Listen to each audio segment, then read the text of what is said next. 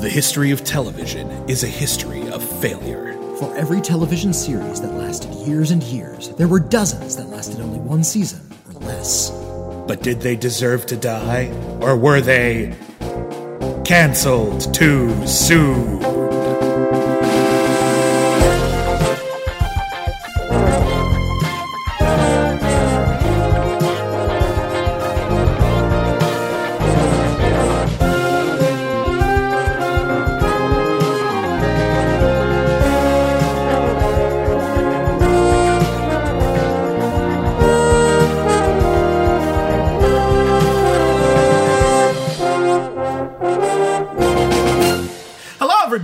Welcome back to Cancel Too Soon, the podcast where we review television series that lasted only one season or less. My name is William Bibiani. I'm a film critic for the internet. Everybody calls me Bibbs. My name is Whitney Seibold. I too am a film critic for the whole of the internet. But actually, now we have our own website.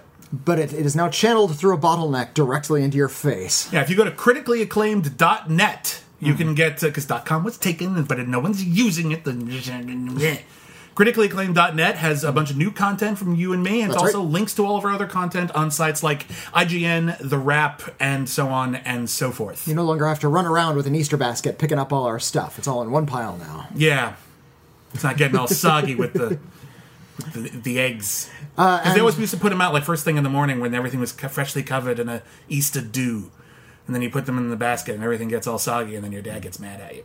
That's that's kind of gross. Yeah. Your family did it oddly. Yeah, well, yeah. Of course, the, the really the really horrifying years were uh, the years when uh, you found more eggs than were hidden, because there were some, there were some that were left over from the previous year. Fun fact: I believed in the Easter Bunny longer than I believed in Santa Claus. Really, I thought, like, well, yeah, okay, Santa, fine. Easter Bunny, that Easter bunny. that's that's that's the that's the God's honest truth. is- how, how old were you? Like 28? 20, 20, 20? Just 20? around Okay. 20. Uh, and and while you're not laughing at that, good news. We actually have we have a comedian with us here this week uh, to talk about a show that he was in. We have another guest who is actually involved with the program that they're talking about. Uh, we and not on, on top of that, uh, he is the first double belt holder. At the movie trivia Schmodown, you know his name, you know his fame, you know his lame. Sam Levine. Oh, Sam thank Levine. you, thank you so much. What a what a treat it is to be here. Uh, wait, one season or less? Yes. That's right. What's less than one season? Well, for example, a failed pilot. We've done Okay. those. Uh, another, actually, uh, we just got someone sent us in the mail a copy of Emily's Reasons Why Not. oh, I can think of a bunch. yeah, yeah. that was canceled after one, one episode. episode. That's right. One episode, and it's from the creator of the show we're reviewing this week. Some weird bit of synergy there. We I will review did that in not the future. know She, that. she's the failinest showrunner I am of all so time. glad I did not accidentally mention that to her as a punchline at any point. That is something I might have done. She's, You she's got- been you're involved holding a with hit drink clink. programs That's well. one reason why Yeah. not. Uh, So Sam Levine, you are you are not just a brilliant trivia smith. Oh, please. Uh, you are also a, a, an actor. I'm curious uh, how the twain doth meet.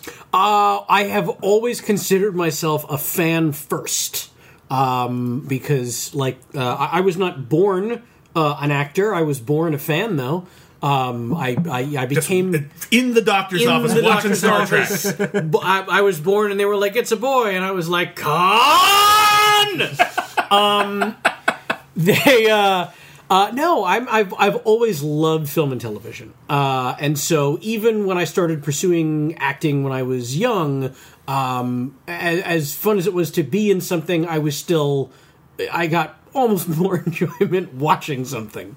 Um, and to this day, I'd rather go see a great movie than be in a great movie, but that's just because I'm lazy. well, if, if you're in a great movie, you can watch that great movie. I can. and get both experiences. I can.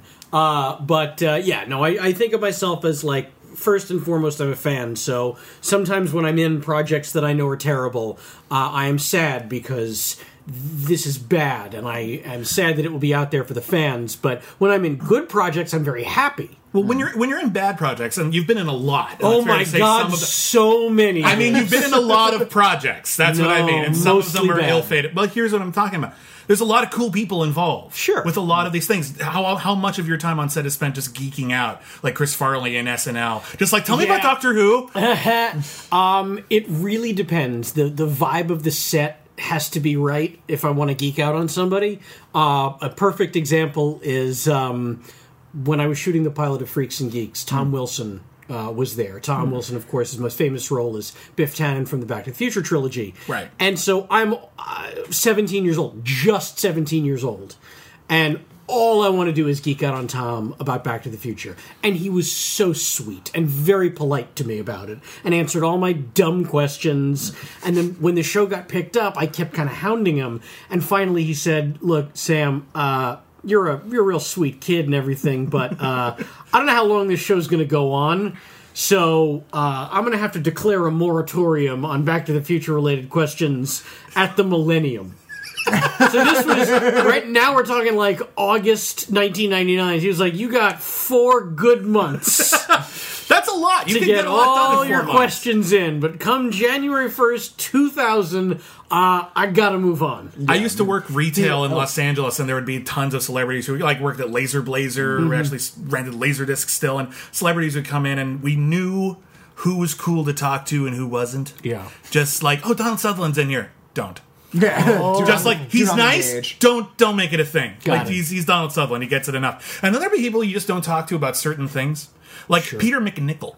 Okay. Great actor, but I was told I have no experience with this. So I don't. Maybe someone was exaggerating. I was just told don't mention Ghostbusters too. He Why doesn't the like. He doesn't fuck like talking not? about. I guess that's the one thing people talk about. And I was like, can I mention Dragon Slayer? And there's like, I wouldn't recommend it. like That's been what do you what do you want Okay, to talk about? you know? Numbers? Ally McBeal? Alan McBeal was a big thing for him. I, I met Peter MacNicol. Yeah. Uh, I went. I was at a a vigil for the death penalty, and he was there. He, Wow. was, he was like one of the celebrity appearances at, at this death penalty vigil. Jesus. And uh, he, uh, This took a serious turn. well, and, and he was just sort of like he was, he was just palling about and talking to people, and I just passed by. I was like, "Hey, that's Peter MacNicol." I said, "Hey, I loved you in Dracula," and it, he lit up. Said because he was in Mel Brooks' Dracula Dead, Dead and Loving It, which, sure. which Like Renfield, he was hilarious. nobody likes but like maybe three people And I'm- and we're two of we're them. two of them Yeah. so and yeah, it kind of lit up. He's like, "Yeah, thanks a lot." And I, I think he even said something like, "Nobody ever mentions that one." People usually like, it when you mention the thing people it- don't mention. Yeah, I can tell you, for me personally, I love it when they mention the thing nobody mentions. Yeah, like uh, uh, uh, I got to impress Dean Cameron with my Rockula knowledge once. That was pretty had a midnight screening of Rockula at the New Beverly. That was the best screening ever. Of course it I got him to know, sign my laser disc. Get, d- getting Dean Cameron in any circumstance, I think he's happy to talk to you. Hey now. Yeah. Didn't you see Miracle Beach? The man is a legend. He is a legend. I agree. So, But you, Sam Levine, however, has been Well- in some of the finest feature films You've- of all time. uh, you've probably seen Inglourious Basterds more than most humans. I've seen Inglourious Basterds about a hundred times. That's Literally. many more than I have. it's, it's Well, he projects it. it's part of my job. I project it every like At the New Beverly. like for five weeks straight at Got the it. New Beverly. Yeah. So, But uh, uh, you were also uh, uh, part of one of my favorite comedies ever, Wet Hot American Summer. oh yeah. Thank you for that. No, thank you. You, you were only the voice of the beekeeper. I was the voice of Artie the Beekeeper. I always wondered how did that happen? Did they always want you to just play the voice? They just like randomly. No. So originally, I auditioned for the role, like to be in the movie, and they were casting only local New York actors, Hmm. and I was already living out here. So I was keeping in mind this is May of 2000. I was putting myself on tape in my home on VHS, and then overnight FedExing the VHS to David Wain's New York office. nice. And so he'd get it in the morning, look at it, call me in the afternoon, give me notes, and say, send me another one like this. And so then I'd do another one that night, send it out to him before five o'clock, God, thank God for Skype. And he'd look at it and he called me. And so we did, th- I did three different tapes, three days in a row for him. That cost me like a hundred dollars Jeez, in overnighting fees. Did they pay you more than a hundred dollars to be involved in the movie? I don't remember. I doubt it. Um, and so then then there was just radio silence. I was like, oh, okay. Guess I wasn't good enough. I don't know. And so I completely forgot about it. And then six months later, uh, I get a phone call from David Wain, who wakes me up at eight in the morning on a Saturday, and he's like, "Sam, uh, I don't know. I feel like I probably should have hired you the first go round. I don't know. We hired this kid. He had this great look. We all thought he was going to be fantastic, but he just doesn't have this radio voice, and we need like a proper voice to do like the morning announcement stuff. So I don't know. Can I fly you to New York and just have you like dub his lines? I said, sure. So that's exactly what happened. I, I flew to New York, and, and it was me and David Wain and Michael Showalter in an ADR booth for like two hours, just dubbing all of the kids' dialogue on camera and off. I have a good, I have it on good authority. That's exactly what happened with Glenn Close in Tarzan. Ah, Yeah, just David Wain brought her over. Yep. he wasn't even involved. No. it was really weird. He, he was showed so up. young too. Yeah, I know. He was a baby. 10. Uh, but yeah, so that that was it, and then and then it probably never would have gone anywhere for me had uh, freaks and geeks, and then you know the the rest of my career, if we can call it that, uh, like gone anywhere, and only because it did did sort of become this fun little trivia factoid. Uh, that hey, did you know uh, Sam was the voice of the kid, the beekeeper in the movie? Oh, how about that? And so you know, whatever it was, over a decade later, when they wanted to do first day of camp, I was not going to be involved in that. David had threatened that I'd be involved, and then forgot about that. and then they were in post, and he calls me. He's like, "All right, uh, We need a voice again. can I bring you in to dub the kid again?" I was like, "Yes!" Is it the same kid? No. Oh, Yeah. Because the the, the kid up. from the movie is in his twenties now. I guess we first, yeah, yeah. first day. Uh, 'Cause so, but, that, The joke is all the other later, actors yeah. are older, but right the kids I, are kids. and i and i feel kind of bad because I, I was one of the very few people who has actually seen the first two arties with their real voices uh, the second kid from first day camp he's really talented and i think he's going to work Oh, a ton all right. uh, which isn't to say the first kid wasn't talented i don't want to take anything away from him he's a cool young actor just it, the voice I Wasn't what they were looking for. Was not what David wanted to ultimately, so that's all it came down to. all right, so that's acting. What? Movie trivia. Yeah, You are, you have two movie trivia Schmodown belts. If you're not familiar with it, we talked about it before on the show. There's a thing. It's called the movie trivia Schmodown. Bada bing, Sam. yeah. You have two belts. do. Does Christian let you like keep them at your house? here's the thing uh, christian's very protective of those belts so i pulled a mona lisa swap um, the real belts Freshman keeps coming up. Like, how I, does this? I picture you now, like in your home with like like those Yep. light up magnifying lenses over your Yep. eyes, like kind of etching your own bells. out of, exactly like, right. Things you have in your Yes. kitchen, like tin cans and stuff. i am the world's foremost uh, schmodown belt forger Forger, yeah. yeah um, uh, so I have actually at one point I did take the singles belt home after I won it at Spectacular, uh, but since then he does not he does not let me. Doesn't the trust you. No, he doesn't trust me, and I told him I want to do a fun photo shoot with him, but uh, Wearing you know, nothing but the belt. Goddamn right. All right. Uh, well, now I can wear it You as know a two piece. The, the the dudes of Schmodown needs to happen, like wall calendar. Yes, just the yes. Actually, the dudes. The dudes of Schmodown. But we're all dressed like firefighters for some reason. But it's full regalia. well, except just for cover. except for Sam, who Sam has has both belts. of his Well, I belts, say it's all of us dressed as the dude from the Big Lebowski. Mm. Oh, the, the, the, The dudes. dudes. Uh, Showdown. nice. So it's all of us at various dude stages. Mm. I, I I, do. I would prefer to be Walter, but We'll see. Walter. and I get August. We'll August. see about it. Dibs on August. I have to take issue with you about one thing though, because I heard you on the uh, Schmodown Schmodown Rundown. rundown. Yep. Yeah. Oh, you knew Joseph Cotten. Was I You're about goddamn that? right, and you I'm Joseph sorry. Cotten. You specifically called me out and said I- no one knew But who Rachel, Joseph Cotten You know, as played soon in as I Citizen as Kane. soon as I said it, I was like, "Oh fuck!" Did Bibbs know? I don't. I don't remember if he did. I just remember walking off, and everyone who I immediately looked at, I was like, "Did anybody know Joseph Cotten?" And everybody said no, but you might. I guess I knew you were there, but you mm-hmm. must not have been standing right there. I must not have been. I'm sorry, Bibbs. What was the exact question? I retract question? my the, statement. the exact question was who played Jedediah Leland? Oh, the, the, Joseph Cotten. Cotten. Yeah. My sincere apologies, Bibbs. All right. All right. it's only one of the Who most are you- famous movies ever. You, you have it. You have uh, another match coming up against the hated Patriots. Yes, a Bes- rematch. besides the Patriots, Yeah. who, who are you worried about? Getting tired. Okay, just in general, just just a bit sleepy. I don't know. I, I I'm worried about everyone. I mean, I've said this anytime it comes up when we talk Schmodown on Yeah. any given day. Any team, any player can have the game of their lives, and uh, conversely, any great player or team can have the worst game of their lives. So you can't look at it on a chart and go, "Oh, this this match is a slam dunk for so and so," because you never know. There's that crazy luck involved. There's that crazy mental block thing that can happen. A person can be tired. They could have not slept well night before. Whatever it is. So, in any given day, anyone can win. Anyone can lose. I'm simultaneously worried about everyone and throw my hands up, going, "I don't care. It is what it is." You could have just said us. Well, I don't We're want right here. I don't want to single anyone else out. Like you're, you're calling me out. Of I'm course, I'm, worried about you Oh, guys. I'm kidding. We, we've I we've done well and we've done poorly. Conversion. Well, actually, even when we did poor, even when we lost, we didn't do poorly. It came Yeah, it was down to like the last 26, question. 27 yeah. points. It was pretty good. Came down to the last question. Ours was hard. Theirs was easy. It's all That's it's kind of happens kind of luck of the sometimes. draw. Bada bing, bada bing, bang, boom. All right, we did the shtick. Did we? We talked about the movie Trivia Schmodown. Great. Everyone happy? Everyone good? Good, because I want to talk about mm. When we started doing this show and we said, hey, we're reviewing TV shows that got canceled too soon. God, this is like the first one anybody One ever of, like mentioned. after Firefly, and we explained we're not doing Firefly. Uh, everyone said, "Oh, well, then you got to do selfie." Do you take Maureen All Eliza Dooley ever wanted was to make a real connection. to be your lawful wedded wife? To have and to Ring, you have a text. Pick up and read your text. Ring, ring. Sorry. Now, she may have mastered social media, but her social life He was married? is a mess. I have poor instincts, a weak stomach, no real friends, and Whose sexual morals? have we met?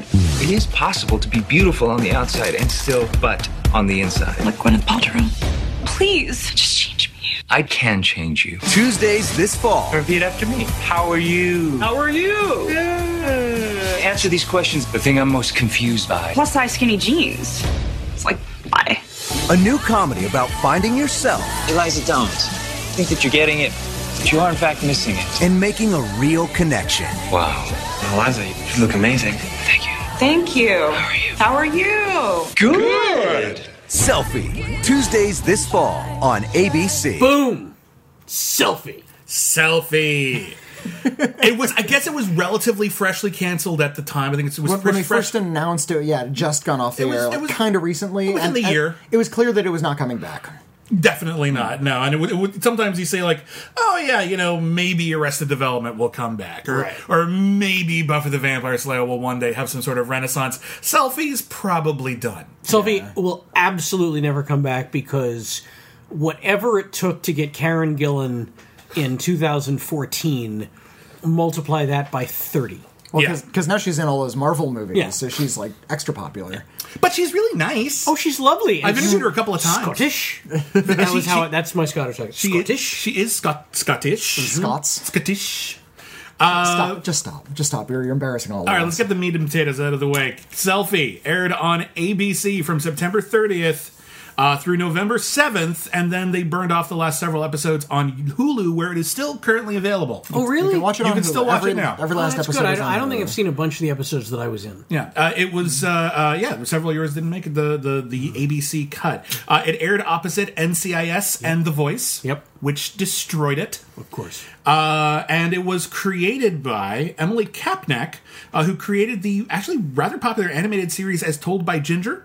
Uh, the I guess I think it's a sitcom, Suburgatory. Yeah. Mhm. and is and also created the rather notorious Cancel Too Soon series, Emily's Reasons Why Not, as we've already discussed. canceled after one episode. Uh, it's it was an adaptation, a loose adaptation, a contemporization Yeah. of My Fair Lady uh, with Karen Oh, Gillan. Pygmalion, please. with Karen Gillan playing the Eliza Doolittle role, except here she's actually superficially already fabulous, but she's internally, emotionally, psychologically rather hollow. And then we have uh, uh, Henry Higgins. Henry Higgins, played by uh, the great John Cho uh, from Star Trek. Uh, I'm a huge fan of him in Columbus. That's a brilliant movie. Um, yeah, he plays the Henry Higgins role. Henry Higgs. Yep. Get it? Oh, I got it. Get it? I'll wait. I'll wait. I will wait for you to get that. Okay, we're good.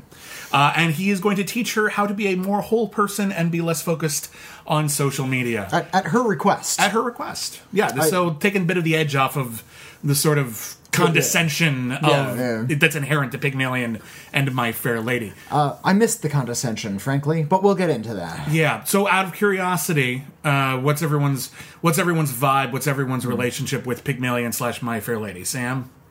Um, I have no problem. You're fine.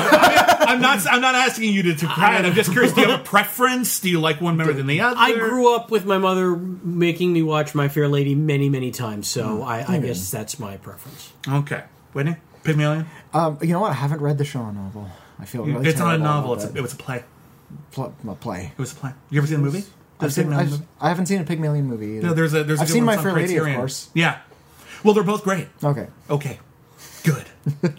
I, I'm intimately familiar with the story, though. Uh, Sam, I'm curious. Just might as well just start here. Yeah. How did you get on board with Selfie? Uh, so here's how I became involved in the project. Um, when they were shooting Selfie as a pilot, uh, they just called and offered me a role in the pilot as a guest star. Um, and it was one day of shooting uh, for not very much money. Um, and I was very worried because I wanted to do it, but I was shooting a an independent feature uh, at the time in Los Angeles, and I was not enjoying myself very much on this movie. And I was already lamenting having agreed to be in it, and now I was really worried that it was going to cost me uh, a better job.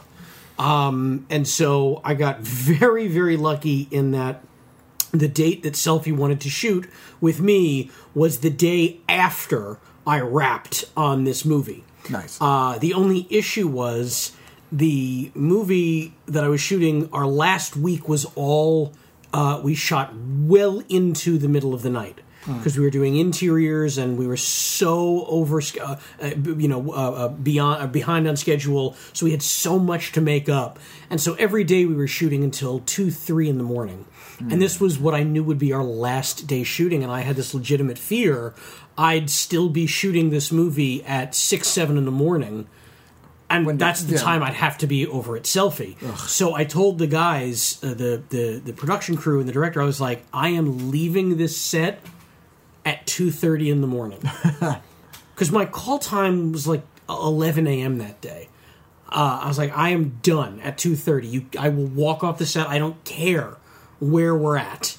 And uh, sure enough, two thirty came and went, and we were still we had so much to owe, and so I stayed until four thirty in the morning. Finally, wrapping out at four thirty, I went home, had a quick shower, and then had to drive to the set of selfie. Uh, they were downtown, and I had to be on set at seven. So. Were you playing Sleepy Man? No, uh, I was playing uh, a young man who was getting married. Yeah, he's the groom at the wedding in this. Now, I want. Here's the deal, though. Yeah. You could use that. Mm-hmm. You know, it's the night before your wedding. Yeah, You yeah, know, yeah, your bachelor party. Bachelor party. Yeah. Is that what you were thinking, or were you just like, I got to get to this goddamn day? No, I. The problem was my character didn't have any lines uh, in the selfie pilot, and that's and that's what they they told me that when they offered it to me. They were like, he doesn't have any lines, but if the show goes to series, he's going to be a major character. And I was like, okay, I'll take the gamble. I'll roll the dice for that. Sure. So uh, I knew I didn't have anything to memorize, which was terrific. Uh, but I didn't know how to play the character, even reacting to things. So when I got to set that day, like I found Emily uh, Kapnek, the the the creator, and I was like, "Can you tell me anything about this guy?" and so she told me he's very happy-go-lucky, you know, very optimistic. Like this is the greatest day of his life. Look at this woman. He's marrying a, a this amazing actress, Haley Marie Norman, who's a good friend of mine now, and. um and so I was like, okay, great, done. So I just had a beaming ear to ear grin the whole time we were shooting. Um, and uh, I was exhausted, but the power of Red Bull compels me. So. Uh, I, I just I tr- I think that's maybe the most like Red Bulls and coffees I've ever drank on a set just to get through it because we shot a lot, uh, and and luckily they didn't need me once the sun went down, so it wasn't it wasn't a true forty eight hour experience, but it was it was it was pretty rough. I noticed, and this I, I get it now because there's the scene in the church. We just heard a little bit of it with Karen Gillan interrupting Mm-hmm. the wedding. Oh, how wacky! Uh, and then there's like the last shot of you, I think, in the pilot is everyone's leaving the church and Yep. hurrah, Yep. throwing the rice, exploding the pigeons. And I, one thing I noticed was the first thing Sam did was untuck his shirt. You're running, you're running out of your wedding with an untucked shirt. really? Yes, That I must have been was- an accident. It, oh, I thought it was a deliberate character choice. No, no. I might have untucked it and not realizing I was on camera, or it may have just come out as I was aggressively running. That might have been the case. That's probably the case. That was all of what they had me wearing was uh, ill-fitting.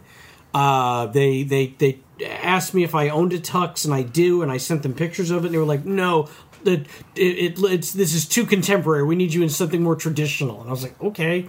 So I think they took me to like a Gary's Tux Shop or some Nice. like a men's warehouse type place. I remember meeting one of the wardrobe people there on a Saturday uh, to do like a fitting, and everything was way too big on me. And they were like, "Well, Oh, we'll I'd tailor kill it." for that problem. And then I and then and then I showed up on set, and nothing had been tailored. cool. uh, but yeah, so that luckily it did go to series. it we did. It did get to some- series, and so I Speaking lines. I um I uh, many years of my life have made it a point to go to New York during the week of the upfronts. Uh, the network upfronts uh, are a uh, for those who don't know that's a that's a one week span in the middle of May every year where all of the major broadcast networks and now some of the cable networks unveil their new fall and mid-season lineups to advertisers, the affiliates, and the press. Um, and so it's a it is a big to do week in New York. And I always went because whether I was involved in a show or not, because it's a safe week to leave Los Angeles as an actor.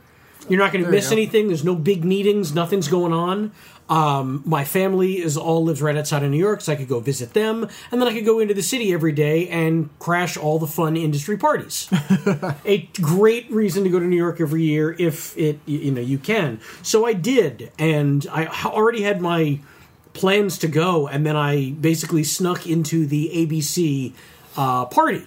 The night that they unveiled that Selfie had been picked up. And I snuck in with the express plan of like finding the selfie people, finding Emily, and congratulating her on the pilot being picked up. Okay. And then gently reminding her, hey, Remember how I did the thing for free, basically, because you said that. Well, hope to see you in summer.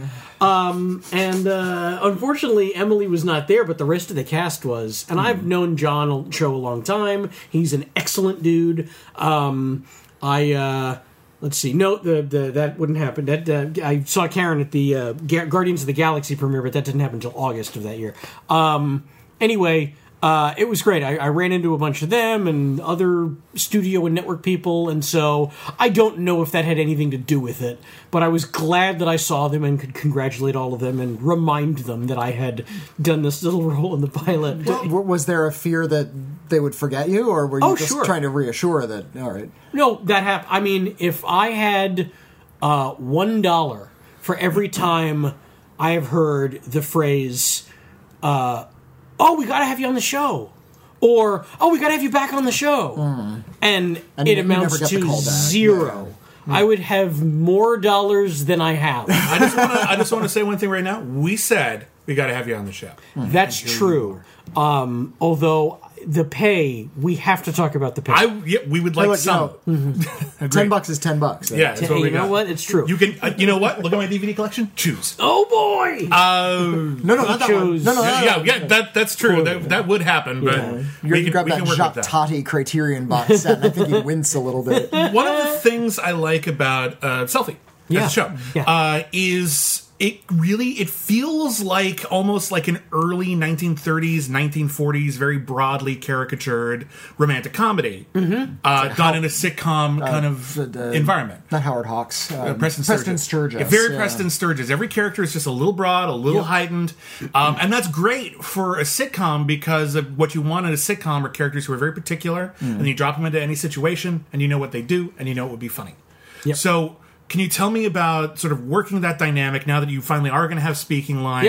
Yeah. Because your character gets to sort of, you're so eager to please, and you Mm-hmm. married the boss's daughter, and then there's an episode where they go to the boss's, like, resort, which looks like the Disney, like, it looks like the New Mexico Disney sort of retreat that they have, which Uh-huh. is really weird. But they sent us for the John Carpenter, uh, John Carter junket. Uh, no, no expense too great for John Carter. Is that where the junket was for John? Oh yeah, yeah. That- they shipped this house- out to like Santa Fe, to Santa Fe. Yeah. That that well, that house uh, is in pff, near Simi Valley here in Los Okay. Angeles. Uh, no one has lived in that house, I think, in 15 years. Like they exclusively rent it out for productions and events. Yeah. and I got a kick out of the entire last season of Last Man on Earth was shot there. So every time I see it, I'm like, nah, I know that house. Boy, it's a fucking drive out there. I drove a carriage outside. I that sure house. did. I drove uh, two horses on a, on a carriage. Is that outside on your house. resume? Like I know how to drive a carriage. Is that useful? No, because that was real dicey. I had to get there super early the day we shot that to be trained in how to like guide those horses. And uh, there was one take we did where I'm like, they're like, and go. And so I give the horse a little yeehaw. And then they start walking. And then I'm like, whoa, whoa. And they're not stopping. and then the like their trainer like had to run over and like and like forcibly stop them and we just we were really off the mark like another step and we would have been going downhill and it could have been really bad And that's how you killed John joe Cho. and karen gillan because i was jumping i was jumping for it sorry guys you're on your own Would have been great for the blooper reel. oh boy the, the death of the leads. would have been great. Um, so listen, Selfie is a, a, a sitcom that is trying to marry an old-fashioned uh, sensibility with a actually a very modern uh, problem. The idea of people living on social media, Yeah. people presenting themselves as someone, and yet living uh, lives in person uh, that are rather hollow. Uh, and that's something that level of sort of uh, social development that this is a relatively new lifestyle and sort of problem that people deal with is something that a lot of people have struggled to make cinematic and try to turn into a an interesting story and not a superficial story. Sure. And oftentimes people try and it's super lame because they don't actually know how the technology works.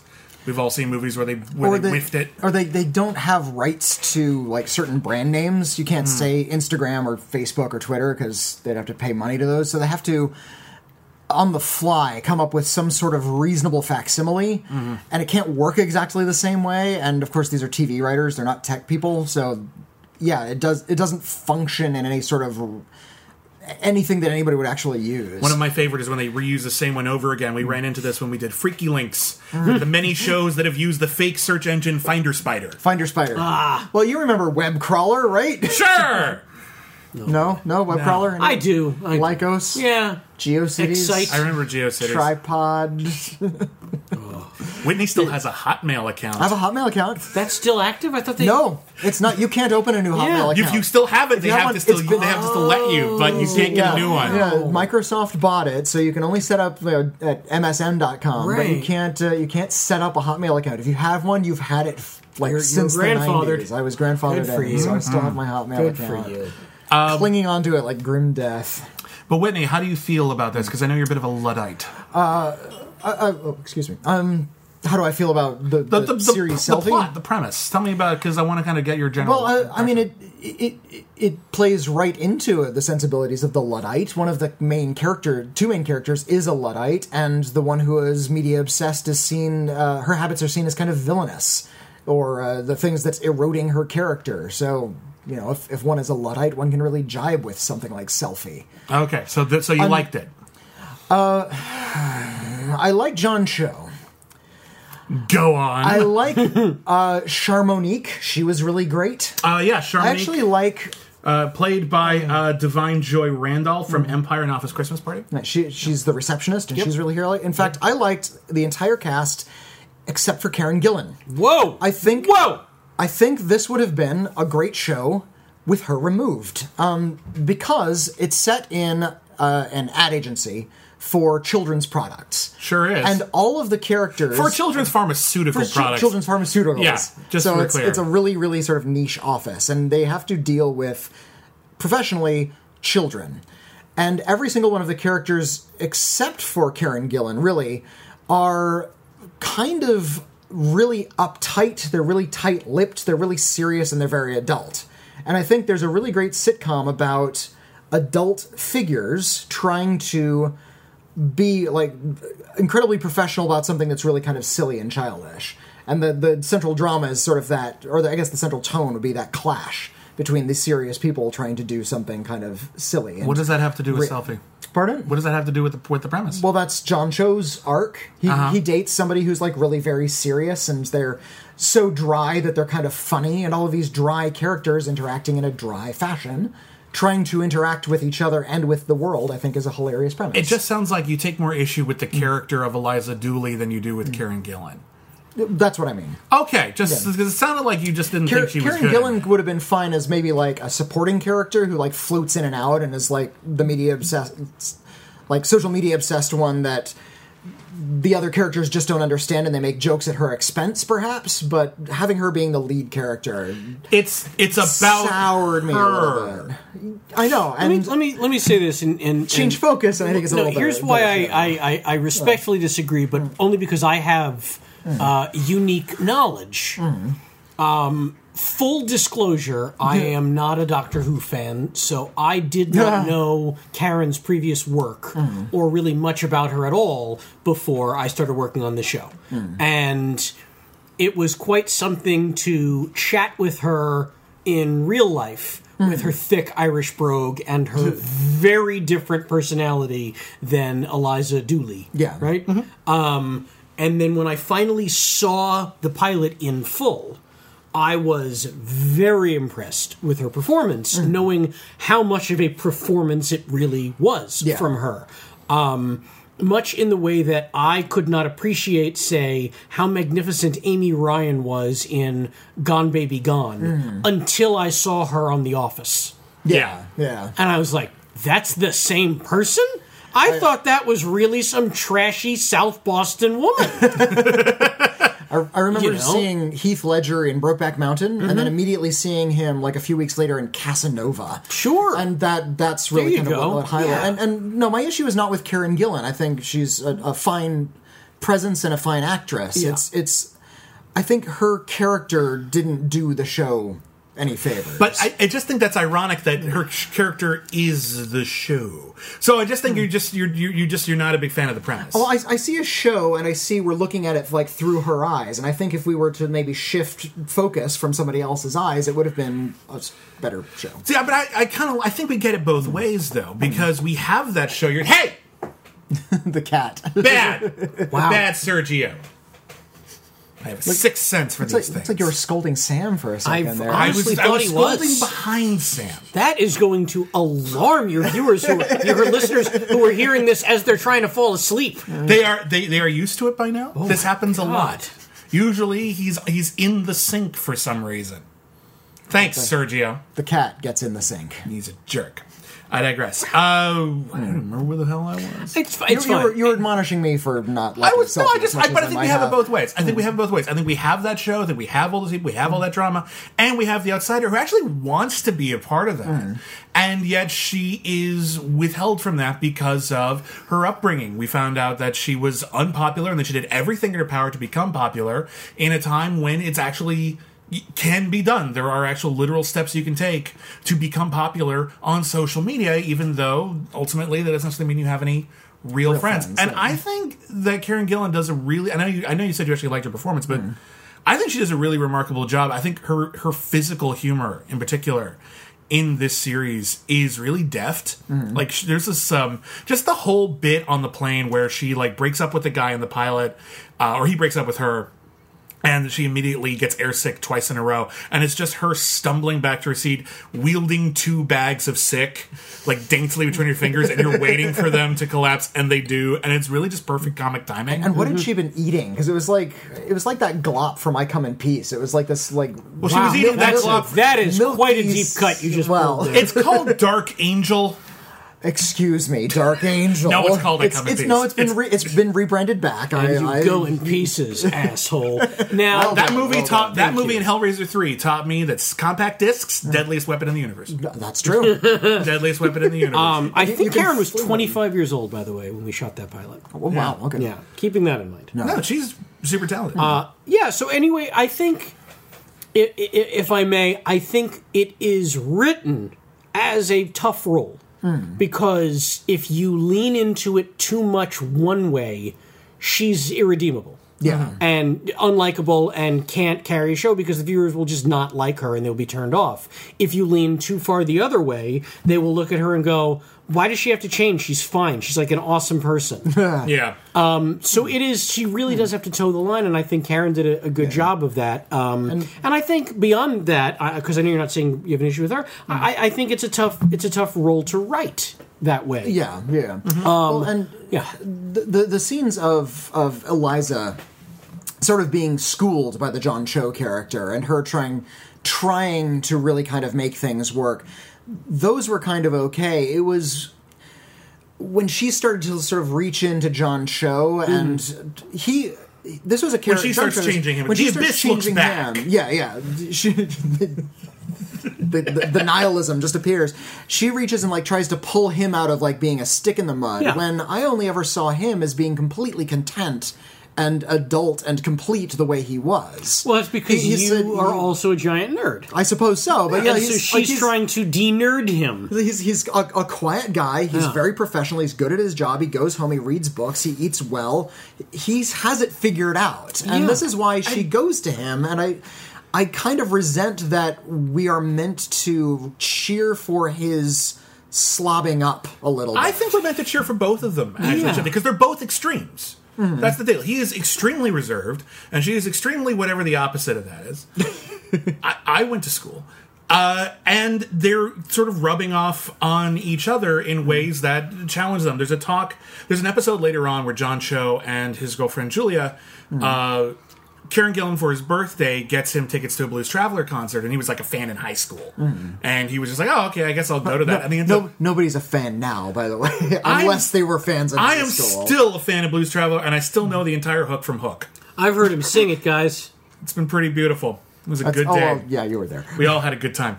Uh, but uh, he he ends up having a good time, sort of in spite of himself, and With yet it was Ron Funches, wasn't it, in that scene? Who was, Was it? Who was the guy next to him? I don't, didn't recognize him. I think it was comedian Ron Funches. Cool. I'm pretty sure. Uh, but he, he ends up actually pushing his date Julia like outside of her comfort zone, and she responds really negatively to that. And they actually have a really nice conversation about that. Yeah, and yeah. I think that's kind of what the whole show is kind of about. It's about people who developed a comfort zone, but it is a, a crutch. It has become it, it's functional, but it's maladaptive behavior, and Mm-hmm. it's about people sort of learning to sort of work. Uh, uh, in a more uh, well-rounded way, I, my my Mm. you know it's an, it's an expression we've all heard, but something my mother hammered into me a lot was anything uh, it, it- what was it? Anything in extreme is a sin. You can do anything too much, Yeah. and uh, everything should be done with moderation, including moderation. Uh, and I think that's sort of like if the show has a point that isn't just sort of social media, meh. Uh, I think that's it, and I kind of like it. My only, my biggest problem with it actually, and I think it's something that's hard to do in comedy. I think you can do it in a dramatic television series, and we see it a lot. A show that is based off of the idea of character development, people growing, evolving, or devolving over time. When you're doing a sitcom and the entire purpose of the show is personal growth, you have a ticking clock on the show. Sure. Yeah. So if she succeeds in her goal of becoming a better person, the show is over. Mm-hmm. Uh, if she doesn't succeed, you start wondering why are they still doing the premise because obviously it's not working. And then they sort of as sort of that premise starts to become less of the focus of the show of him actually like giving her assignments, making her, you know, sort of realize that she's missing the meat and potatoes of the universe um, they start really focusing on the romantic chemistry Karen Gillan John Cho has, and they have good romantic chemistry, and I really like them together. But then it's once they're like, oh god, they've already done the scene where he rides up to her on a horse, hmm. and this should be the end of the movie if this was the movie. Then you realize, oh wait, no, they want the And- show to keep going. And they, and they even quote My Fair Lady in that point. oh, they do. They quote my Fair Lady like a couple of times, and like Well, I mean, he says, "I've grown accustomed to your face." I know. And it's- yeah.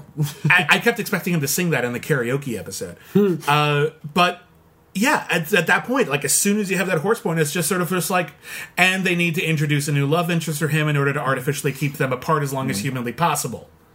which is exactly what they do. Yeah. Although I, And I- it starts feeling as- more as a and more ro- contrived. I, I, well, and as a romantic pair, I thought Julia was much more appropriate for him. I thought they had uh, much more to talk about, even though they didn't talk. but that was sort of like their shtick. And I, I started to, you know, think of like, is is there a show about like these really tight-lipped people who try to have really repressed, tight-lipped relationships? And that show is Frasier, so we kind of had it already. Uh, and so, yeah, it just made me think this could be like sort of a, a modern update of But, Frasier. but Frasier wasn't about a successful romantic relationship that was boring. Niles and Daphne are actually are very different. Niles is very reserved. Hmm. Daphne, I, I wouldn't call her like she's not Dharma from Dharma and Greg, but she's way more laid back. yeah.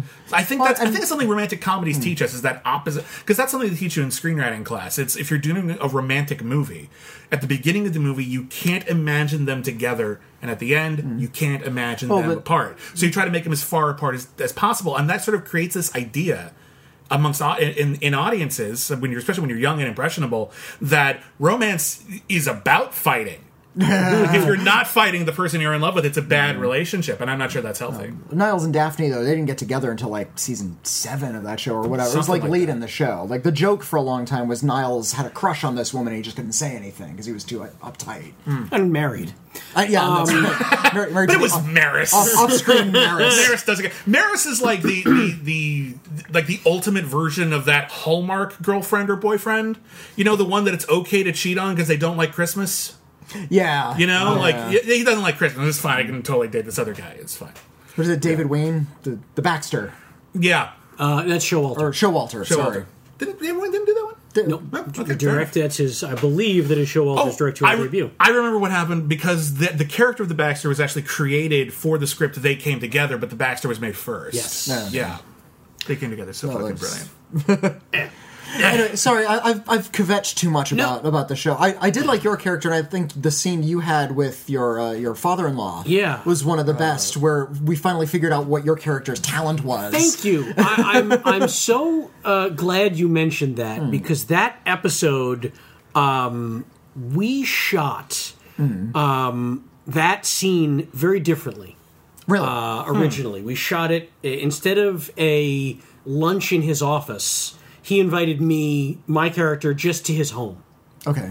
And so they built this whole set of David Saperstein's house. At least I think that was his character. It was David Saperstein. Yeah, uh, which David uh, no, Sam Saperstein. Sam Saperstein. David sorry. Hayward played him. David Ha- uh, Harewood. Harewood. played S- Sam Saperstein. Uh, David Harewood, by the way, terrifically talented actor, British. Uh, he was on the first two seasons of Homeland. He's on That's- Supergirl right now. Yep, He's great. That's how I knew him. Was the first two seasons of Homeland. so funny on selfie. Like he He's is he has this funny. really bizarre character who is just has no sense of like personal space Yep. and like what's inappropriate at the workplace, but without being creepy about Right. it. It's a really difficult thing to play. and he's really funny. The scene where he sings to the people who just sort of walk through, even Yeah. people he doesn't know. Yeah. That that one. That one. and then you come me. in and you don't have a song, and that's Right. like where this all comes from. Right. And so we, it was written as a, a, a much longer scene that took place at his home. The two of us sitting having dinner, uh, Batman style, at two ends of a very long table. And. And then it ends kind of the same way with me, with with him saying, you know, I just don't like you. And I'm like, well, and then I kind of explain why that's crazy and what my view on life is. And I really, really, really liked what we shot. And for whatever reason, the network or the studio or whomever just was not uh, on board with it. And so I was really bummed when I found out that they wanted us to, they were going to rewrite it and reshoot it as a lunch in his office, which I think was the lunch in his office was uh, more a matter of well now that we have to reshoot this we're going to do it cost efficiently that set's already built right. So that was kind of a bummer to me but nevertheless i still think the scene turned out well and i was very glad that we had it because it's the first time you got to actually know something about my character um you know which for a recurring on a season one of a show that's not a given Uh, yeah. Yeah. yeah. I mean, how long did it take for on Friends for us to get to know anything about Gunther? if you think about it, I did a. Uh, I saw there's a great uh, article I read once that was trying to figure out the guy who played uh, uh, Big Fat Naked Guy. sure. Yeah, Uh, ugly naked guy. Ugly naked Ugly guy. naked. Oh, I was being nice. I didn't want to be a jerk about Sure. it. Sure, like, come on. Big Yeah. fat I, beautiful. naked we never guy. really got a good look at him. We Maybe only he's saw fabulous. It's true. We only saw his torso, his big gut, in one episode. yeah. Yeah. Where they poke him with the stick. And it looked like my gut, so I was just like, I'm not ugly, so I don't know what this show is on about. I'm going to call him the big fat naked guy. You're a sex knight. Are you kidding me? sex, Six night. Sir William Sex Knight. I, I like it. I also liked uh, uh, in the episode where you got to explain uh, that everybody is working for the weekend is not about working on the weekend. Right. uh, which I actually I was watching the episode and I was listening to John Cho explain that everybody's working for the weekend is a, cheer, a cheerful song about doing overtime, and I was convinced because I'd never listened to the lyrics, and then you set me straight. Thank you for that. My pleasure. I did not write that, and that was the first episode after the pickup that I appeared in. Mm-hmm. And uh, the way my character was written in that episode is a little different than he was written afterward. Mm-hmm. that happens a lot. Like early on, they just And find the exactly that is very common in comedy, especially. We call that uh, the, uh, the Black Smithers yeah. phenomenon. And mm-hmm. so I was, I was concerned when I saw the next script, and I was like, oh. well, I mean, I can do all of this, but it's going to be very different from what I played, kind of how I played this character in the last mm-hmm. episode. And I was like, eh, I don't think anyone's going to notice. I'm probably the only person who will. It's notice. it's really not that. dram- It's not like you're. It's not like you're a jerk, right, you know. right. And Like- so yeah, And so- I think actually in the end, uh, I think did the episode? No, I guess that did air before the episode where you were the uh, uh, where you were at your father-in-law's estate. I think it did air before. that. Yeah. All right. Whatever. It, I for a minute I thought that they took place the opposite way, but that's fine. B- before you got to have that scene, that like moment of insight for your character, Yeah. he, he was essentially like a whipping boy. Like Yes. got no respect from many characters. Uh, I mean, when you're sort of facing down the possibility of having to play a whipping boy type character Mm-hmm. without necessarily the possibility of getting any insight, I mean. Was that a little disheartening that you just sort of play that sort of abused character week after week? Uh, no, because uh, Emily had told me what the uh, season one storyline for that character was going to oh, be. great. Okay. Uh, early on, so I knew that I was going to have that that showdown with the the father in law, and they were going to have, uh, you know, ultimately the the hope was to expand the universe. Uh, more than just the, the, the John Cho, Karen Gillan characters, because as you said, there's only so much you can do with that arc. Once you get there, where are you where are you going? And so that's why they wanted to expand the universe into Sam Saperstein's home life with Natasha Henstridge and uh, his daughter Haley Marie Norman, and then the son-in-law who he doesn't like, and now he does, and you know, t- and there was the the way those characters were written, there was a lot of fun stuff for them to explore. And uh, you know, unfortunately, it, it did not get picked up beyond the original order, so they never got the chance to. But there there were a whole bunch of other things that they were going to do. So one of the things we we actually uh, ask every episode on Cancel Too Soon is what would happen if the show lasted 100 episodes. Oh my god! uh, because that was how many episodes Poochinski lasted in an alternate uh, reality on a different show. I, I think I think something like that. Whereas um, the first episode we did of Cancel Too Soon was on the pilot for Poochinski, the uh, cop series where Peter Boyle dies in a car wreck and immediately is reincarnated as a bulldog and gets his job back as a cop. wow! It's a talking bulldog cop show. Can't believe that show didn't go on. Yeah, I know, really strange. Yeah. So that was that was our the, the metric we came up with for Okay. that was that in an alternate universe, Poochinski lasted 100 episodes. So, So now we- we have to ask So we try to imagine. on episode of one 100 of Selfie, what's going on? Yeah, because you actually have some idea of where Oh, it was actually going to go. So tell me about I what don't you have know. episode 100, but here's what I would guess. Hmm. I would guess by five seasons in, uh, the two of them are planning their own wedding at the very least. Okay. Um, You know, and then maybe that's the kind of thing where when they're planning the wedding, you know, after they've had several seasons of. I don't want to say will they, won't they, but like Ross Rachel, like they did get together in season two, but then there were misunderstandings that kept them kind of apart for several seasons after that, and you know, uh, were so they on a break?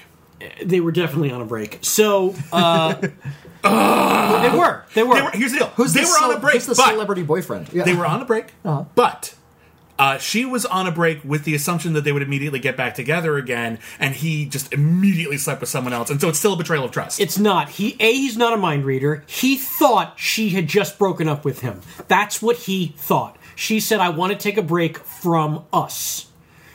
And he said, "Well, what? What do you mean?" And then he walked out, and he's, "It's over. It's over in Ross's mind." And he's drinking, and it's Angela fucking Featherstone, you weirdo. Who's not going to sleep with her? Come on. So they were on a break. Uh, uh, she had to forgive him, and you know what? Eventually, she did. yeah. Eventually, it all worked out between Season Ross and Rachel. nine. Season nine, sure, it's not the point. Anyway, I've seen an episode of Friends. there would have there would have been back and forths. They're together. They're not together. Right. Is this going to work? She meets his family. He meets her family. The whole deal. And th- that could have easily lasted three seasons. So season four is, you know, he proposes, and then season five is the planning of the wedding. That's what my guess is. The hundredth episode would have been their wedding. Um, and then, you know, at that point, you're going to have the arcs that all the other characters have gone on since then. Maybe Sam Saperstein, um, you know, has sold the company. Maybe he's retired now. Maybe he lets his son in law run the company instead. You'd like that. Of course I would. Maybe one of the other characters. Maybe John Cho is running the company now. Um, you know, or or his uh, you know executive vice president. He's got a much higher role in the company.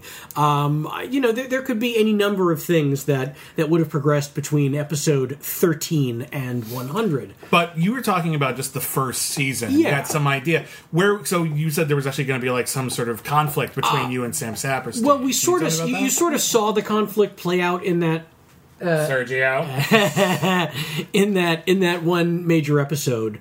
Um, and so then it was going to be uh, just a little by little. Uh, this is awful. What was my character's name? Terrence? Terrence. Thank Terrence? you. Yeah. It was Terrence. Okay. Little by little, Terrence kind of. Um, how Sam Saperstein softens up to him. And by the end of the first season, Sam was going to really like him.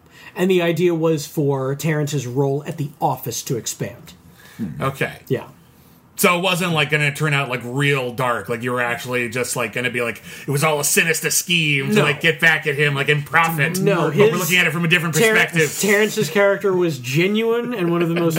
One, it's one of the characters that I've never felt as good, like in a mental headspace afterward, uh, playing that character than anything else I've ever done because he's so upbeat. What what's been the aftermath of selfie like? Do people like talk about selfie with you? Do you hear people Very, talk? very rarely do people mention it to me, which is a bummer because uh, my view on it, having seen as many of the episodes as I did, uh, and the only reason I haven't seen the rest is because they canceled the show and I don't have a Hulu subscription. Um, I thought it was a really smart show. I thought it was a really well written show and a a very nice modern day take on uh, Pygmalion, My Fair Lady, and the most unfortunate thing it had going for it was the title. Uh, that word, especially in 2014, had a lot of negative association. It, it sounds like you're pandering. It sounds like Yeah, you're doing a yeah. poochie. Like, oh, kids will like it. It's called Mm-hmm. selfie. And Well, I, I understand why they did it because you know self portrait, but also selfie. It's was like her thematically slang. appropriate. Well, and yeah, She's her- selfish. Selfish. it- Yeah, it's kind of slang. Um, you- You're, you're feeling so selfie today. I'm surprised they never actually used it in that way in, in the course of the show. Oh, I think, Maybe I'm glad they did. I I think their problem was, um, and it didn't, uh, uh, b- you know, uh, ruin them ultimately, but like Cougar Town. You know, after what season two of Cougar Town, uh, it had nothing to do with them being cougars at all. yeah. even remotely. And so they thought about changing the name of the show because their numbers weren't huge. And they were like, people are turned off because they think if they watch this show, it's about a bunch of middle aged to old ladies trying to fuck young dudes. Yeah. And that's not at all what that show was beyond the first 10 episodes. And again, that's the sort of thing when you're doing a comedy and you have like this very direct and simple premise. Yeah. You might run out of material for mm-hmm. that, and you see that a lot. Like, what? Try watching like one of the later episodes of Third Rock from the Sun. All the alien shit is gone. Yeah. they've been on Earth for so long, you can't do a fish out of water joke Exactly. anymore. You're just out of material, Yeah. and it's a shame. It's like every single show with a premise like that, you can only get so much out of it. Right. When I was watching Selfie, there's a lot I like about Selfie. I like the cast, I like the tone. Some of the episodes are hit and miss. I thought the whole episode where they go on like this sort of work retreat to this like Oh, the- mud run, the mud run, yeah. felt like kind of a disposable episode, and it really just didn't contribute anything. And a lot of characters regressed. That happens in a comedy; they can't all be winners. But um, Like all, all of a sudden, it's really important to John Cho to do really well in like a mud run, and to like Yeah. in- well, it, it felt like for they were trying to beef up eliza's because they got rid of john cho's girlfriend so the only impediment to them actually being together at that point was eliza's boyfriend freddie so they started making him a bigger character Mm-hmm. he started being nicer but they also started getting more competitive and jealous of the henry character and so they had to have a mud wrestling fight meanwhile uh, eliza's sister's in town and she's not that bad, which doesn't really make for great comedy either. Because Right. there's that whole episode felt like just kind of like a stick in the mud. Uh, ha! Yeah. I have a podcast, but uh, I, I feel like this. I know I was there.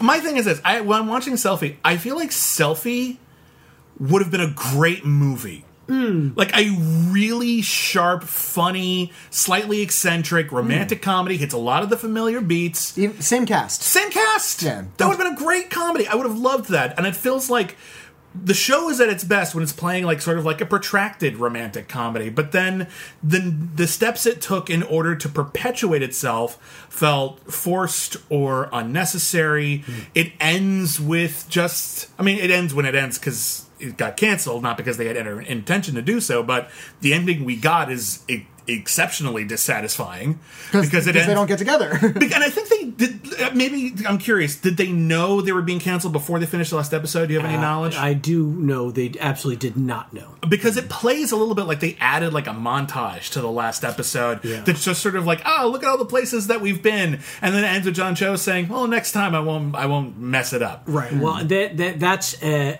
after they knew they were. Uh, uh, I think fearing it, they had cut that episode differently um, when it aired, uh, and that was the one that aired on Hulu, right? Yeah, it was the last episode. So yeah, at that point they were able to cut it, knowing the show was not going to go on anymore. yeah, it feels like they they wanted to give it a little something, like at the end of like, uh, f- was it Fate of the Fate of the Furious? No, no, uh, Fury Seven. Fury Seven. Fury Seven, where they had the that Paul huge stuff, yeah. that hugely like you know like oh we're saying goodbye to Brian, oh we love Brian, and it makes sense with Paul Walker, but it makes no sense with Brian because you can always call Brian.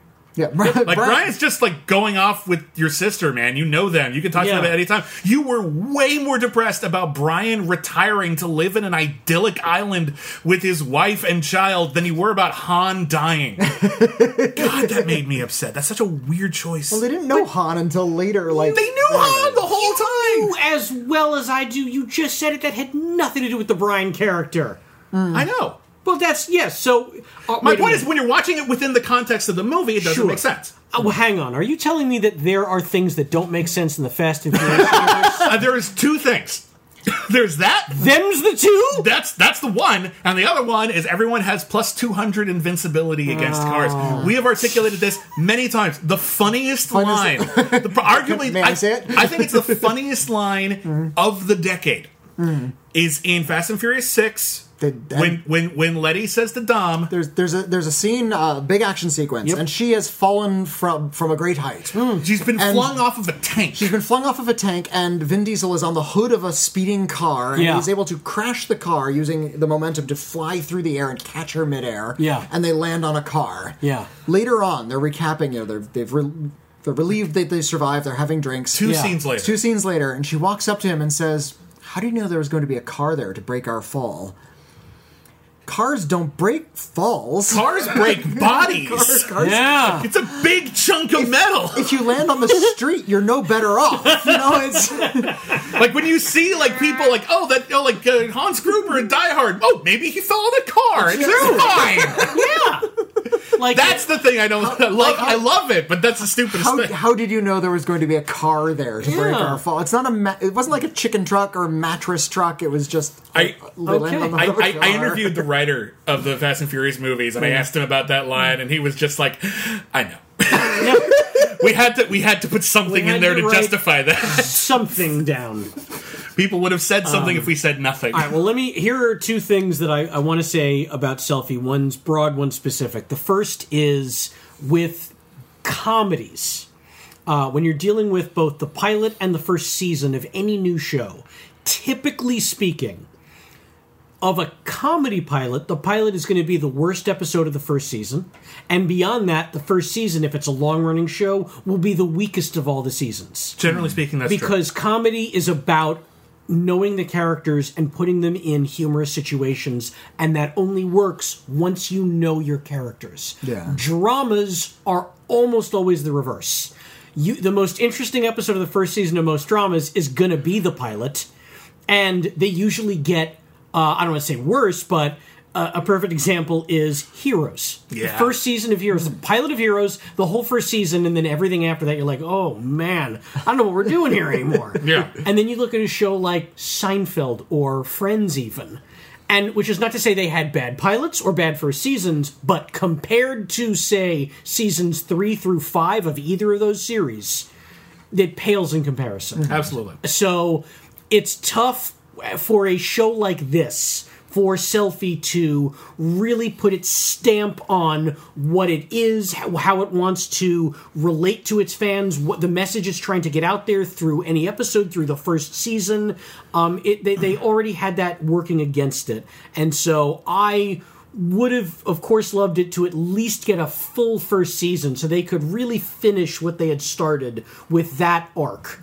Um, and then, of course, I would have loved to have gotten many more seasons, but at least the first one, the back nine, I know it really bummed a lot of us out that itself he couldn't get the back nine, and um, and so you know that that that really did stink. Certainly from uh, a professional standpoint as an actor, but also as like a fan standpoint, I, I was enjoying the show.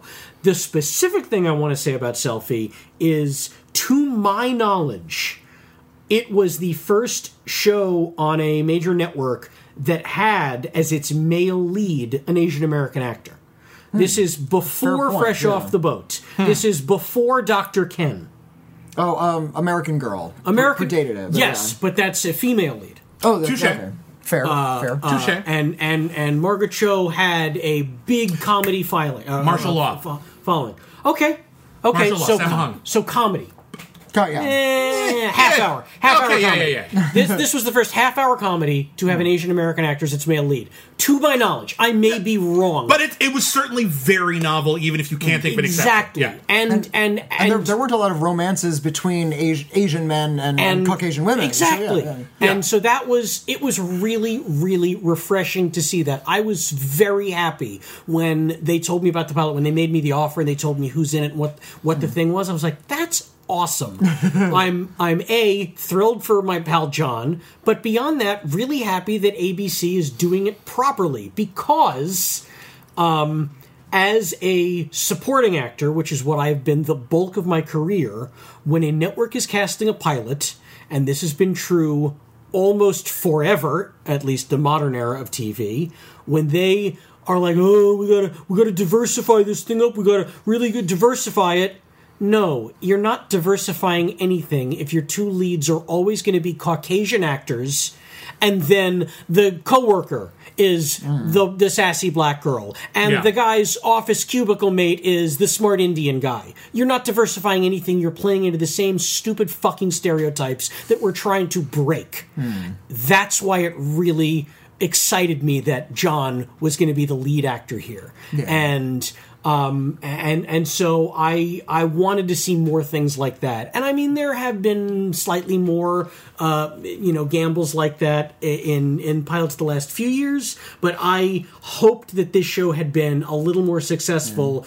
To prove to the networks, you don't have to have a Caucasian male lead. You don't need Josh Lucas to sell your d- dashing male lead character. Let it be a super charming Asian American actor. Let it be a super charming Indian American actor. There are plenty of them out there. So uh, I don't know. And I just want to throw it out there. We had John Cho this whole time. They tried so hard to make Josh Lucas happen. Like, and I like Jo- Josh Lucas is fine, yeah.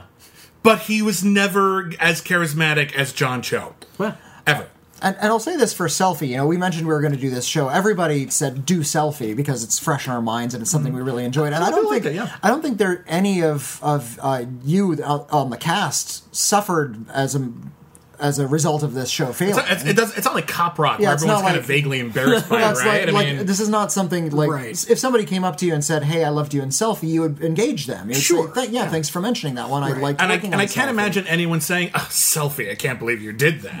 Yeah, I don't think that's a thing. It's And just no. a show And that no- didn't yeah, no, quite no one off. would like hide their face and say, "Oh, don't mention that one." Everyone seemed like they had a good time making it. We certainly and people did. and everybody I've talked to has seen it really enjoyed watching it. so, and I'm I'm guessing none of the actors are going to go in and say, "I was in selfie," and the, the executives aren't going to say, "Great, Right. that's a, a plus." No, it, it's certainly never uh, c- counted against me. Uh, but that's more the safety of being a supporting actor.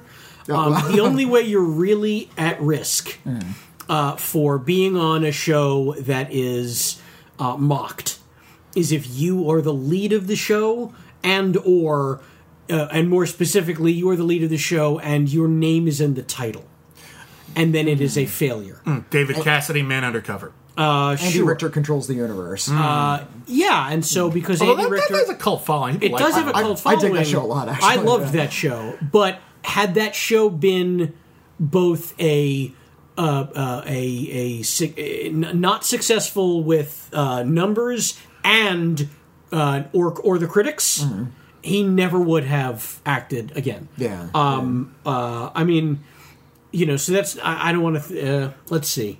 Here's an example. Uh, the Mike O'Malley show. exactly. You've never heard. Maybe I you've heard of it. vaguely remember that. The Mike O'Malley show was an NBC show the exact same year Freaks and Geeks got picked up. okay.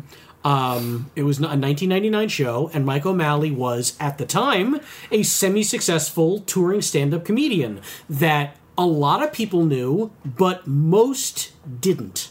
Hmm. And so NBC really took a, a, a, a gamble putting a, a, a somewhat unknown comedian's name in the title of a show. And unfortunately, it was not a terribly successful or w- critically well received show. And that would have cost Mike O'Malley a lot had he not had a lot of fans within the industry, and that's how he wound up on Yes Dear the very next year. There you go. You know, I, this is actually like going back to a point you said about how comedies take time to find themselves because you're right. It is just about finding a good character. The, an example I use a lot is when you know a character real, real well, when they're super well defined, you drop in any situation, it's funny. The er example I always go to is uh, Niles from Frasier goes to a heavy metal concert. You can see the whole episode. Yeah. Yep. Like right in your head. Boom. You know the episode, it's, and you know it's funny. Or Um, Homer Simpson. But this is actually one of the reasons why we we don't review as many comedies on Cancel Too Soon is because a lot of comedies that get canceled too soon, they're not interestingly bad. They just didn't find themselves, didn't have the time to find themselves. They're not like particularly distinctive. I think Selfie was partly for what you said for the casting of John Cho. Sure. Partly because I think it's actually like often, not always, but very smart about the way it tries to incorporate social media into a narrative that's hard to mm-hmm. do. I think it, it succeeds more often than it fails. Um, but like you know, a lot of the shows that are just sort of just like, oh yeah, remember uh, when George Carlin had a show where he worked in a bar? Oh God, I remember Yeah. that. The George Carlin show. Yeah, it, it was all right.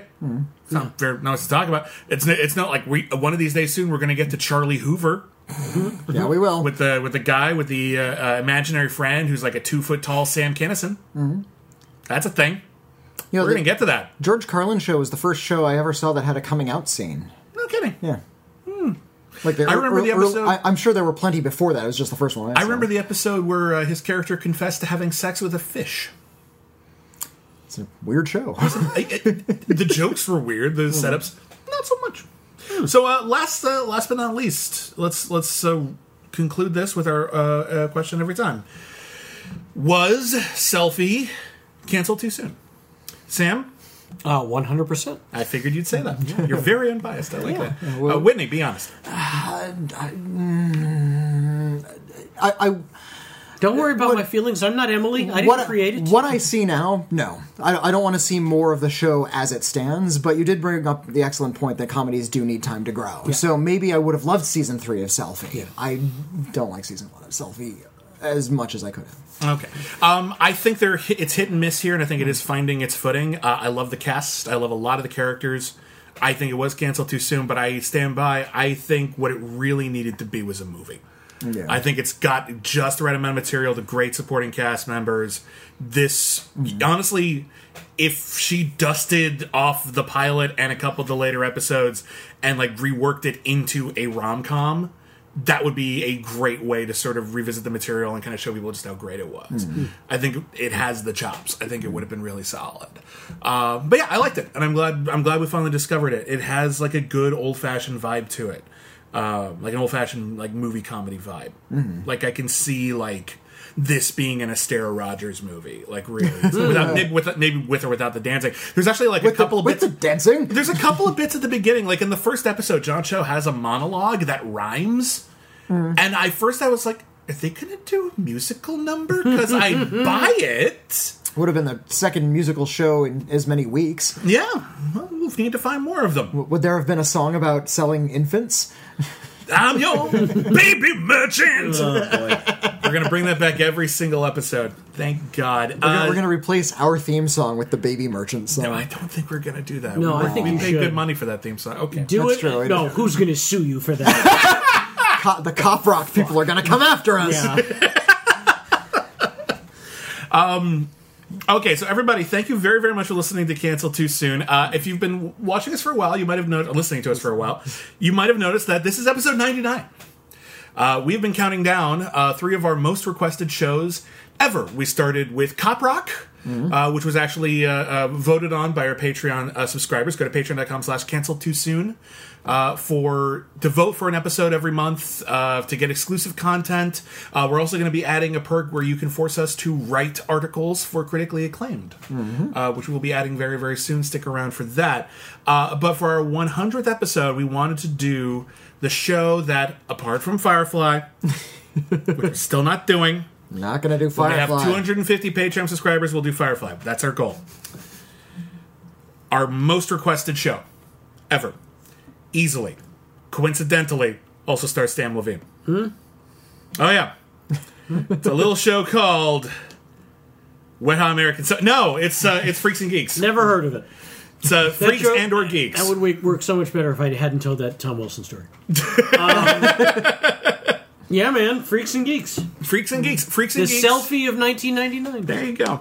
Uh, it, it's a show that launched a lot of careers, um, and it's a show that still And has a lot of fans. well beloved, critically acclaimed, and, And I've never seen it. bafflingly canceled. 100% fresh on Rotten Tomatoes. No kidding. Yeah. That's a, Neat. a, a rare feat. It is. Uh, so that is our 100th episode, and Sam, you're welcome to come back. We're going to try to work out our schedules. Yes. Yeah, because you're a hope busy to. guy. I hope to very much come back. Big important actor. That with you. And fun fact, we had actually originally gotten Sam to, to agree to do Freaks and Geeks, and then we were going to do Selfie anyway, and I watched the pilot, and I was like, is that Sam? Wait a minute. we should, it'd be weird if we didn't ask him to do both. And so, fortunately, you were available. There you and go. It's been a real treat. Thanks, pal. So, Yeah, uh, thank- thanks for coming on. Oh, so my uh, pleasure. My you're pleasure. going to get the behind the scenes scoop on Freaks and or Geeks. No, it's who, just uh, freaks and geeks. I don't. I haven't both watched of it yet. I don't know. Don't sp- spoilers. There are freaks and there are geeks. Both of those things are in the show. Okay, well, now I've lost interest. Now I've, it's ruined. The mystery is gone. like, I know who Keyser Söze is. Damn it. Wow. Uh, everybody, thank you very, very much for listening. Uh, you can find us on Twitter. I'm at William Bibbiani. I'm at Witney Seibold. Uh, we're the show is at cancelcast and again patreon.com slash cancel too soon if you want to uh, contribute to the show get exclusive bonus content the cancel too soon monthly movie uh, our new bonus podcast only the best where we're reviewing every single best picture winner in order uh, best picture nominee Nominee, all of apologies them, yeah. every single best picture nominee in order that's going to be a lot of fun uh, and uh, also again Force us to write articles uh, wherever you want. Uh, Sam, besides in Christian's office polishing your belts, where can people find you? You can find me on the Twitters. Uh, I'm at Samm Levine, S A M M L E V I N E. Same handle over at the Instagrams.